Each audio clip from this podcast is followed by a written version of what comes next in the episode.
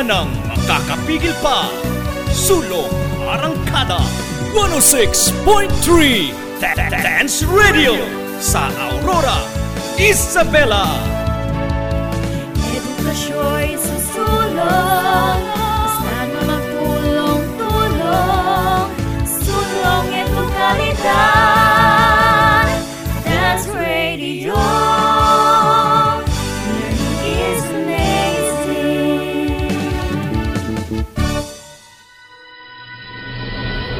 mapanuri mapagnilay, at makabayan. Araling Panlipunan Learning Area. Araling Panlipunan Learning Araling Panlipunan Learning Area.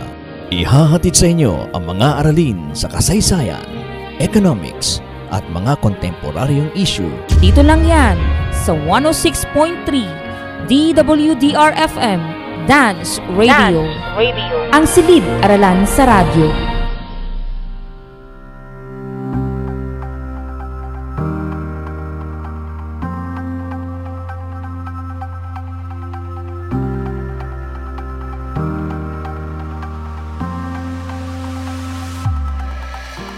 Magandang araw sa mga ginigiliw naming mag-aaral ng ikasampung baitang. Magandang araw po, mahal naming guro. Nagagalak ako sa araw na ito dahil muli na naman tayong magkakasama sa pamamagitan ng ating himpilan DWDRFM 106.3 Dance Radio. Dance Radio. Sa umagang ito ay isang makabuluhan at napapanahong paksa ang ating pag-aaralan sa Araling Panlipunan Grade 10 Kontemporaryong Issue. Gusto ko yun! Gusto ko yun! Ako ang inyong host, Ginang Bernadette T. Regaton, kasama si Ginoong Joshua Rezon Guillermo sa Aspektong Technical mula sa Doña Aurora National High School. Halina at sama-sama nating pagyamanin ang ating kaalaman. Mga mag-aaral, siguraduhin nasa komportable kayong lugar sa inyong mga bahay. Alalahanin natin na mas may tutuon ninyo ng mabuti ang inyong pag-aaral kung walang anumang bagay na aagaw sa inyong konsentrasyon.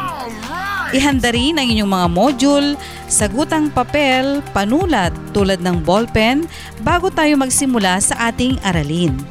Kung meron kayong katanungan tungkol sa aralin, maaring ipadala ito sa numerong 0936-544-5438. Inuulit ko, 0936-544-5438. Laging sa isip na kailang maging masigasig at mapanuri para sa makabuluhang pag-aaral sa araw na ito. Handa na ba kayo? Opo, ma'am! Mukhang handa na ang lahat. Kaya heto na ang inyong guro sa radyo, si Ginang Girly M. Lagutan.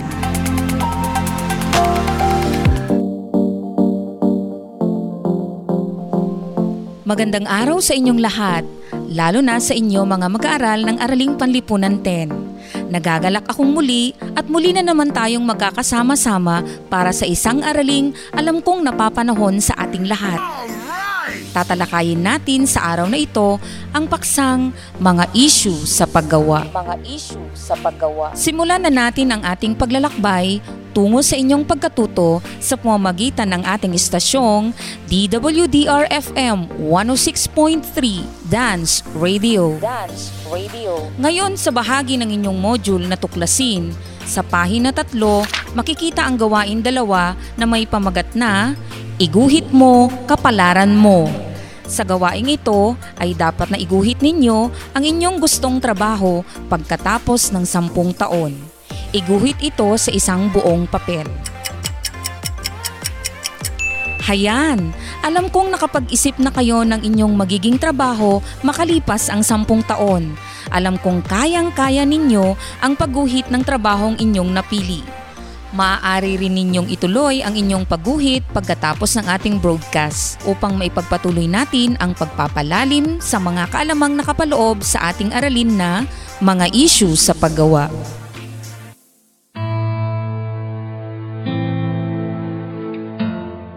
Marahil ay hindi lingid sa inyo mga mag-aaral ang mga suliraning kinakaharap ngayon ng mga Pilipinong manggagawa. Nariyan ang suliranin sa mababang pasahod, kawalan ng seguridad sa pinapasukang kumpanya, job mismatch o ang pagkakaroon ng trabahong di akma sa natapos o level ng edukasyong natamo ng isang manggagawa. Nariyan din ang problemang mura at flexible labor na kung saan madalas nagiging biktima nito ay ang mga manggagawang madaling mawalan o maalis sa trabaho dulot ng kontraktualisasyon sa paggawa o ang pagkakaroon lamang ng maigsing panahon para makapagtrabaho sa isang kumpanya.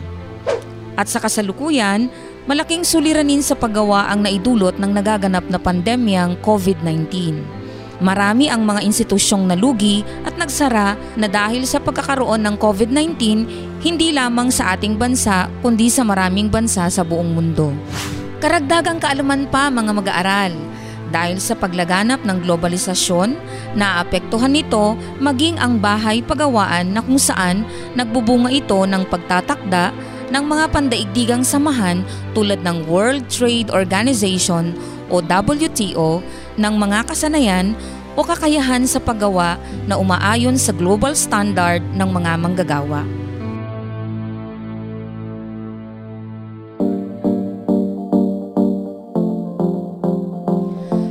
Paalala mga mag-aaral, ang paksang globalisasyon at ang mga isyu sa paggawa ay lalo pang maipaliliwanag sa bahaging suriin ng inyong module. Okay, ma'am. Basahin at unawaing mabuti ang pahina 4 hanggang 10 upang mas lalo ninyong maunawaan ang ating paksang mga issue sa paggawa. Upang masubok ang inyong pang-unawa sa binasang teksto hinggil sa kalagayan ng mga manggagawa sa iba't ibang sektor, sagutin ang gawain tatlo sa pahina labing isa sa bahaging pagyamanin sa inyong module. Okay po. Punan ang talahanayan. Punan ang talahanayan. Ibigay ang trabahong kabilang sa sektor ng agrikultura, industriya at serbisyo na matatagpuan sa inyong lugar. Layunin ng gawaing ito na turuan kayo mga mag-aaral na maging pamilyar sa mga uri ng trabaho sa inyong lugar. Isulat ang sagot sa inyong sagutang papel. Sa bahaging suriin ng inyong module, mababasa ang mga suliranin sa paggawa at ang epekto nito. Halina't atin itong pag-aralan. Sige po, ma'am. Gawin natin ang ating talakayan sa pamamagitan ng isang laro na pinamagatang Suliranin Ating Tukuyin. Suliranin ating tukuyin. Babanggitin ko ang mga katangian ng suliranin maging ang epekto nito at inyo namang tutukuyin kung ano ang eksaktong tawag sa suliraning aking nabanggit. Maliwanag ba mga bata? Opo, ma'am. Simulan na natin mga mag-aaral. Ang suliranin sa paggawa na ito ay isang eskema o paraan upang higit na pababain ang sahod, tanggalan ng benepisyo at tanggalan ng seguridad sa trabaho ang mga manggagawa. Hindi rin maaaring magtayo o mag-organisa ang isang manggagawa ng isang unyon o samahan dahil walang katiyakan o pansamantala lamang ang kanilang seguridad. Ipinagkakait sa mga manggagawa ang katayuang regular employee ng kumpanya at hindi kinikilala ng contracting company ang relasyong employee-employer. Mga mag-aaral, anong suliranin ito? Suliranin ating tukuyin. Tama! Ito ay ang suliraning kontraktualisasyon o end of contract o ENDO.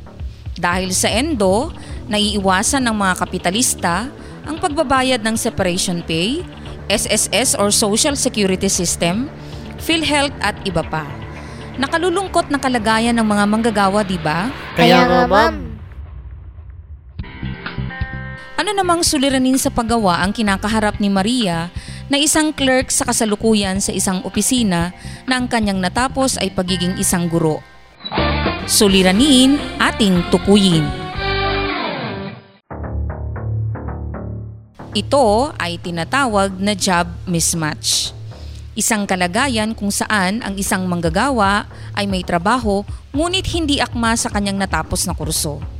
Nagdudulot ito ng patuloy na pagtaas ng bilang ng mga walang trabaho or unemployed at pagtaas ng bilang ng mga underemployed. Bago tayo dumako sa susunod na suliranin, ay makinig muna sa isang paalala. It's trivia time. It's trivia time! Did you know that employment rate in the Philippines for the year 2020 was approximately 2.16%? Yes, you heard it right. That is because of COVID-19. For the month of October 2020, it is estimated at 8.7%. That is equivalent to 3.8 million unemployed Filipinos. Data from www.statistica.com and www.psa.gov.ph.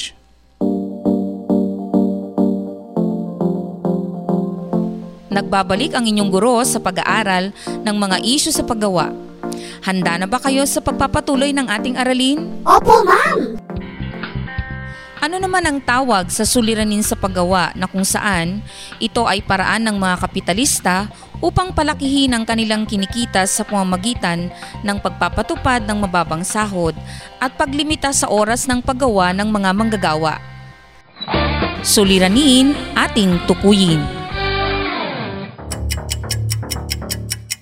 Magaling! Ito ay ang suliraning mura at flexible labor. Isa sa mga epekto nito ay ang hindi pagbibigay sa iba pang benepisyo ng manggagawa.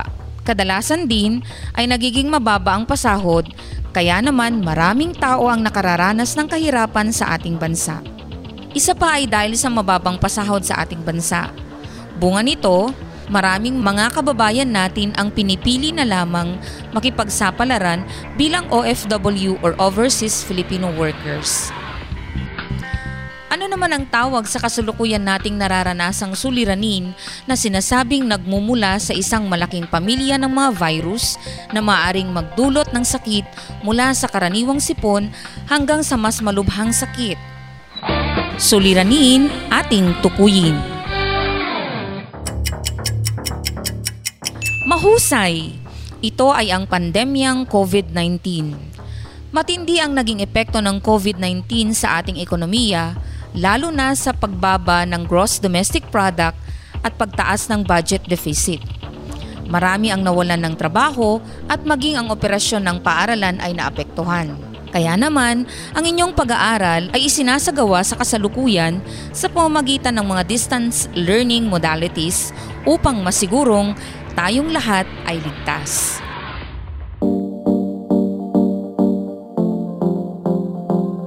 Natukoy niyo ba mga mag-aaral ang mga suliranin sa paggawa na kinakaharap ng mga manggagawa? Opo, ma'am! Magaling! Binabati ko kayo! Bago natin ituloy ang ating pag-aaral hinggil sa mga isyu sa paggawa, makinig muna sa isang paalala.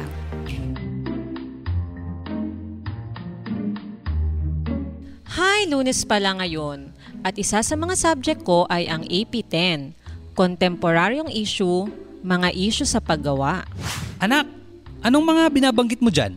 Tay, ito pong mga paksa namin sa AP10 po. Tay, pwede po bang magtanong? Ano yun anak? Bakit po ba kailangang pag-aralan namin ang AP o Araling Panlipunan? Anak, mahalagang pag-aralan mo ang AP dahil sa pamamagitan nito, hinuhubog kayo na maging mapanuring mamamayan sa mga isyu sa lipunan. Kaya naman, ikaw bilang mag-aaral sa grade 10 ay dapat maging maalam sa mga napapanahong kaganapan o kontemporaryong issue upang mas maunawaan ang mga pangyayari sa ating kapaligiran. Ganun pala yon, Tay. Oo anak, tingnan mo nak. Di ba nung grade 9 ka, ang itinuro sa inyo ay economics? Opo, Tay. Sa economics po, natutunan ko po ang wastong pagdedesisyon, lalo na po ang may kaugnayan sa kabuhayan. Tama anak, at noong grade 7 at 8 ka, na ituro ng iyong guro ang mga aralin na may kaugnayan sa kasaysayan ng Asya at kasaysayan ng mundo. Tay, lubhang mahalaga po pala talagang pag-aralan ang araling panlipunan. Oo anak, kaya pagbutihin pa ang pag-aaral.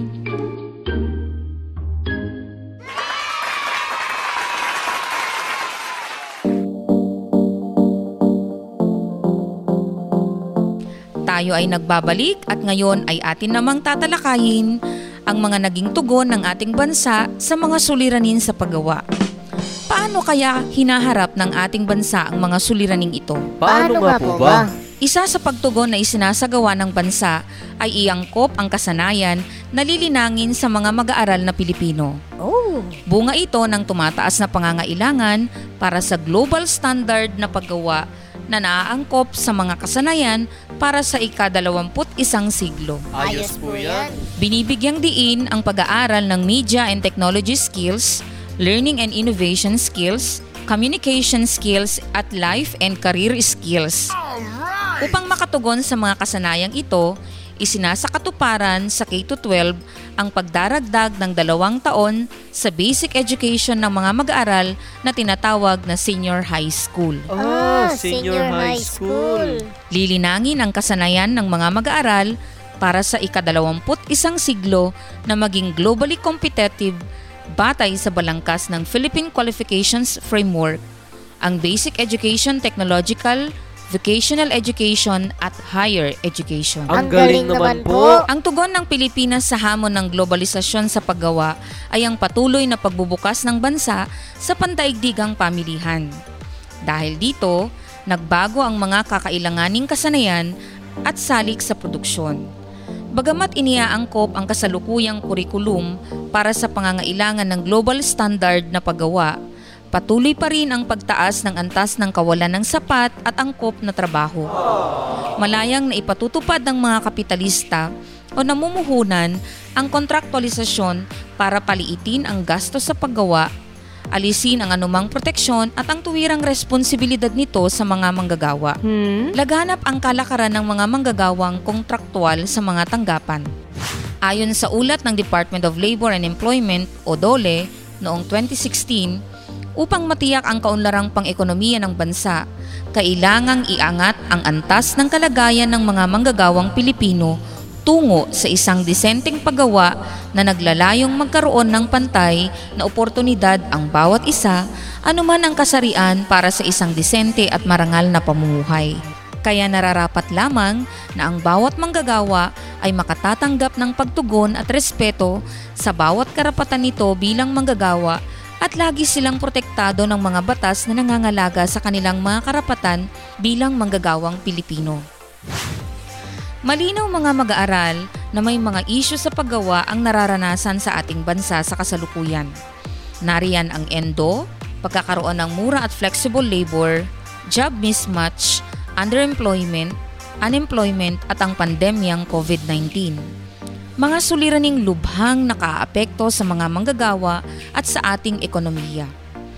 Ngunit may tugon ang ating bansa para sa mga suliraning ito tulad ng pagkakaroon ng pagbabago sa ating kurikulum kasama na ang patuloy na pagkakaloob ng dekalidad na edukasyon para sa lahat ng mag-aaral sa ating bansa sa pamamagitan ng K-12 curriculum upang makaagapay ang bawat manggagawang Pilipino sa global standard at maging globally competitive workers. Ibig sabihin, sa pamamagitan ng mahusay na edukasyon, handa tayong humarap sa buong mundo bilang magagaling at maaasahang manggagawang Pilipino.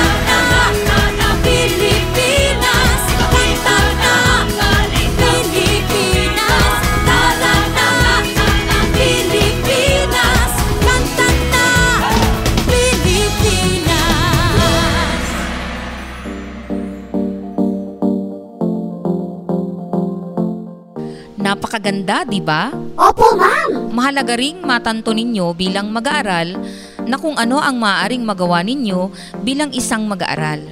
Kung paano kayo makatutulong sa pagsugpo sa suliranin sa paggawa o kung ano ang magagawa ninyo upang di maranasan ito sa mga susunod na pagkakataon. Ito ay hamon sa inyo mga mag-aaral. Sa pagkakataong ito, nais kong sagutin ninyo ang gawain lima na may pamagat na KKPJ chart sa pahina 16. Itala sa Hanay KI ang mga kasalukuyang kinakaharap na isyu sa paggawa na iyong natutuhan. Ilagay sa KK kung ito ay nakaapekto sa kasalukuyang kalagayan ng mga manggagawang Pilipino. Sa bahagi ng pinaman ay ilahad ang mga programa ng pamahalaan para solusyonan ang mga isyong ito. Para sa hanay na G, magbigay ng mungkahing solusyon sa mga kinakaharap na isyu sa paggawa. Isulat sa papel ang inyong sagot. Ituloy lamang ang pagsagot sa gawain anim mga mag-aaral sa pahina 17 na may pamagat na imbentaryo ng mga manggagawa. Sa gawaing ito, inyong kompletuhin ang hinihinging impormasyon ng imbentaryo ng mga manggagawa sa inyong tahanan o sa inyong pamilya. Sa sagutang papel, punan ang chart at sagutin ang pamprosesong tanong. Ngayon ay may sapat na kayong kaalaman at pag-unawa tungkol sa mga isyu sa paggawa. Opo, ma'am. Sana ay nakatulong ang ating aralin upang mas lalong lumawak ang inyong kaalaman at partisipasyon sa mga isyu sa ating lipunan, lalo na ang paghahanap ng solusyon sa mga ito. Inaasahan ko na masasagutan ninyo ng buong husay ang mga gawain sa ating module. Opo, ma'am. Paalala lang mga mag-aaral, gawing batayan ang inyong weekly home learning plan sa pagsagot sa mga gawain. Nakalahad sa inyong weekly home learning plan ang mga tanging numero ng gawaing sasagutan kasama na ang pahina kung saan ito matatagpuan maging ang mga panuto sa paggawa. Inaasahan ko ang pagbalik ng inyong kompletong outputs at mga sagot sa lingguhang pagtataya sa susunod na schedule ng retrieval. Salamat at hanggang sa muli nating pagsasama sa pamamagitan ng ating istasyong panghimpapawid, DWDR-FM 106.3 Dance Radio.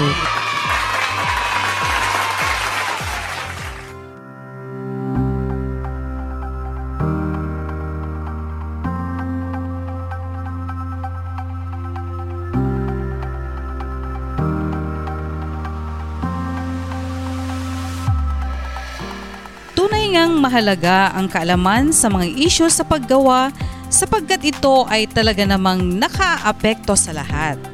Kaya naman, isang hamon sa bawat isa sa atin na pag-isipan at kumilos sa kung ano ang ating magagawa sa paglutas sa mga isyong ito. Opo, ma'am. Sana ay nakinig kayong mabuti sa ating aralin sa araw na ito at naiwan sa inyong mga isipan ang mga aral mula sa ating leksyon. Kung mayroon kayong katanungan tungkol sa aralin, maaari ipadala ito sa numerong 0936 544 5438. At para sa kaalaman ng lahat, ang script ng ating aralin sa araw na ito ay sinulat ni Ginang Girly M. Lagutan. Muli inaanyayahan ang lahat na makinig lagi sa ating himpilang Panghimpapawid. DWDRFM 106.3 Dance Radio. Ako ang inyong lingkod, Ginang Bernadette T. Regaton, nag-iiwan ng magandang umaga sa inyong lahat.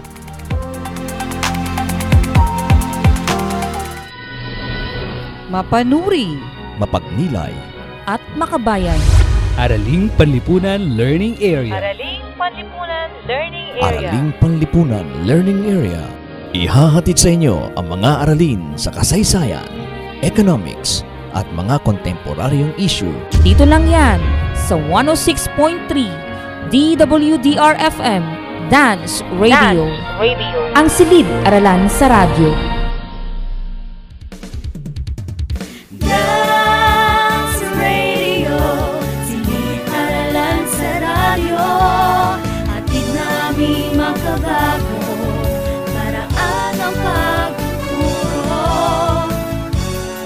Wala nang makakapigil pa.